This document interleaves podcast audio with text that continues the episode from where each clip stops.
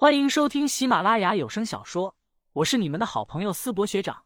这一期我们收听的的是恐怖悬疑小说，书名《守夜人》，作者乌九，播音思博学长。欢迎大家多多关注支持，你们的支持就是我创作下去的动力。第十二章，这家伙好像真的什么都不懂耶。深夜，一栋价值不菲的别墅内，守夜人组织的联络人坐在沙发上。手上拿着厚厚的一叠资料，谢乾坤穿着睡衣，面色略显苍白，泡了两杯茶，放到联络人面前。你半夜到我这倒是罕见，有什么事吗？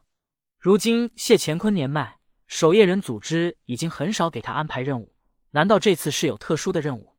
联络人接过热茶，客气的说道：“谢前辈，是这样的，安姑娘推荐了一位叫林旭的人，并称你和他是举荐人，所以来听听你的看法意见。”喝了一口热茶，联络人将资料打开，道：“组织这边查到他来自东西县的白云观，这座道馆很普通，没有特殊背景。你说林旭呀？对，是有这么回事。”谢乾坤倒没有去看资料，慢慢坐下。那年轻人，我试过他的深浅，如何？联络人一听，好奇的问道：“谢乾坤年轻时受过一次重伤，伤了根基。”否则，实力完全能够达到正式守夜人的水准。即便如今没有正式守夜人水准，但也是预备守夜人中排名前列的。加上其本身的资历，即便是联系人，也将其当做前辈对待。我与他对了一掌。谢乾坤顿了顿，将茶杯放下，沉思片刻。他没受伤。咦？联络人有些惊讶，又忍不住看了一眼手中的资料。这个评价颇高了。前辈，您出了几成力？谢乾坤犹豫片刻，道：“大概七成左右。若是传出去，自己与年轻小辈队长逼得自己使用本命绝学，还受了不轻的伤，他这张老脸还能要吗？”如此优秀，联络人顿时对林旭的兴趣大涨。安潇潇毕竟年轻，资历不足，所说的话有待考证。但谢乾坤如此说的话，那这年轻人潜力恐怕不小。他执行任务时，你就能看到了。对了，听说最近上港市内有些不太平。谢乾坤不动声色的将话题给转开，联络人微微皱眉，这件事知晓的人倒还不算多。是，联络人低声说道：“谢前辈最近少出门，有人在猎杀预备守夜人，已经有两位预备守夜人被杀，组织已经在查了。”谢乾坤瞳孔微微一缩，我先告辞。次日傍晚，四百零四宿舍内。累死了！我今天军训差点死在操场上。刘华平躺在床上，大口大口的喘着粗气，他只觉得浑身发软，瘫软无力。老刘，你这身体是该练练了。林旭此刻正站在柜子前，恭敬的给祖师爷的牌位上了一炷香。邓世杰此刻也坐在带来的蒲团上，敲打木鱼，口念佛经，这是每天的功课。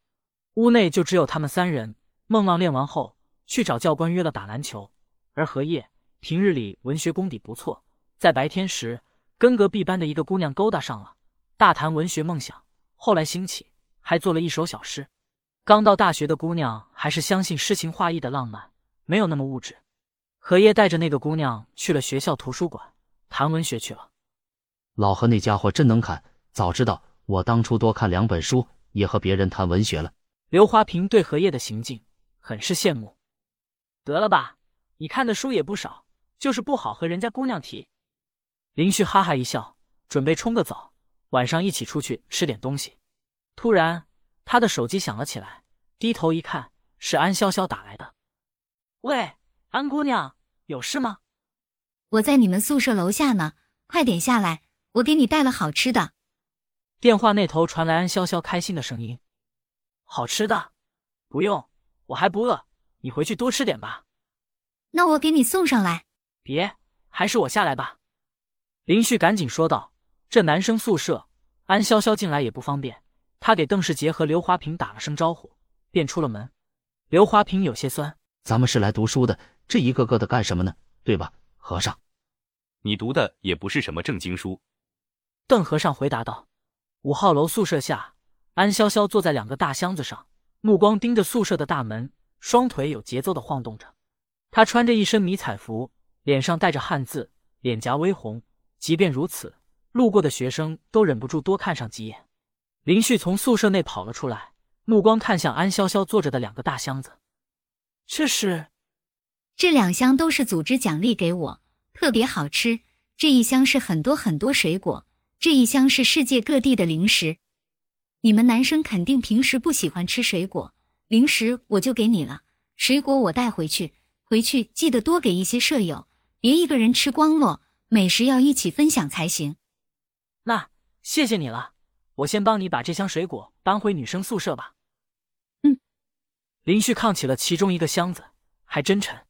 两人并肩往女生宿舍的方向走去。安潇潇说道：“对了，联络人这几天应该就会联系你了。我偷偷问过了，会给你一个 B 级任务，测试你的水准。”林旭一听也有些好奇，自己从小只顾着练功。但并不知道自己实力如何，没有任何参照物。邓和尚虽然也有一定的佛力，但却很有限。评测我的等级吗？或者境界就和小说里那样？安潇潇则奇怪的打量了林旭起来，这家伙好像真的什么都不懂耶。没有了。安潇潇摇头起来，说道：“其实参照物就是守夜人，那就是一个标准，能够成为守夜人。”就说明很厉害，很厉害了。